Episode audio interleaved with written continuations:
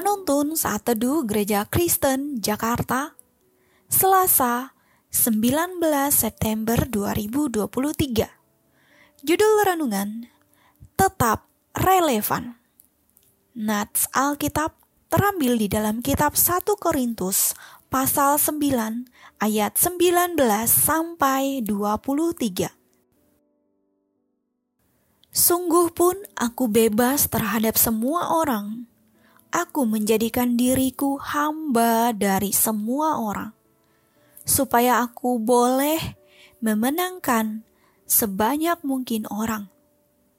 Demikianlah bagi orang Yahudi, aku menjadi seperti orang Yahudi, supaya aku memenangkan orang-orang Yahudi. Bagi orang-orang yang hidup di bawah hukum Taurat, aku menjadi seperti orang yang hidup di bawah hukum Taurat.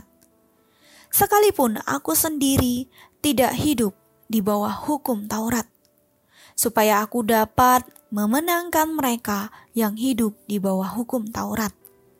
Bagi orang-orang yang tidak hidup di bawah hukum Taurat, aku menjadi seperti orang yang tidak hidup di bawah hukum Taurat. Sekalipun aku tidak hidup di luar hukum Allah. Karena aku hidup di bawah hukum Kristus, supaya aku dapat memenangkan mereka yang tidak hidup di bawah hukum Taurat. Bagi orang-orang yang lemah, aku menjadi seperti orang yang lemah, supaya aku dapat menyelamatkan mereka yang lemah. Bagi semua orang, aku telah menjadi segala-galanya, supaya aku sedapat mungkin memenangkan beberapa orang dari antara mereka. Segala sesuatu ini aku lakukan karena Injil, supaya aku mendapat bagian dalamnya. Banyak gereja berdebat tentang pemakaian teknologi di gereja.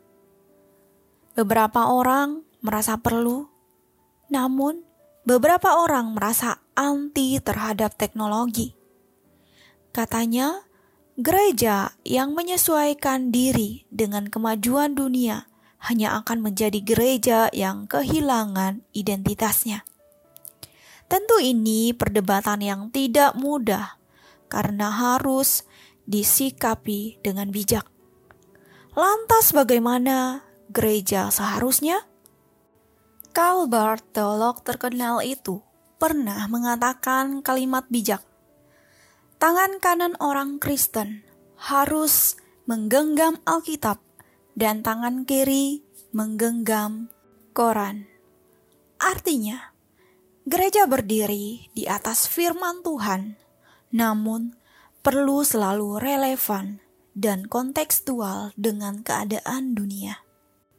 Paulus mengajarkan kepada kita tentang semangat kontekstual demi memenangkan banyak jiwa untuk kemuliaan Tuhan. Ayat 20. Ia menyesuaikan diri dengan konteks di mana ia berada. Jika ia bersama orang Yahudi, maka ia akan menyesuaikan diri dengan orang Yahudi. Jika ia bersama orang lemah, maka ia pun akan menjadi seperti orang lemah. Semua ini dilakukan Paulus bukan karena ia kehilangan identitas, namun agar Injil Tuhan dapat diterima dalam konteks yang tepat. Menurut survei di dalam buku You Lost Me, karya David Kinaman, salah satu alasan banyak kaum muda meninggalkan gereja adalah karena terputus atau disconnect. Artinya, gereja terasa kurang relevan, kolot, dan bahkan mungkin mulai tidak cocok dengan konteks kaum muda. Jika gereja ingin menjangkau generasi hari ini, maka gereja perlu memahami siapa lawan bicara mereka. Tanpa pemahaman yang tepat, maka pelayanan gereja hanya seperti usaha menjaring angin. Gereja yang tidak memikirkan kebutuhan generasi hari ini adalah gereja yang sedang menggali lubang kuburnya. Amin. Terima kasih, Tuhan Yesus memberkati.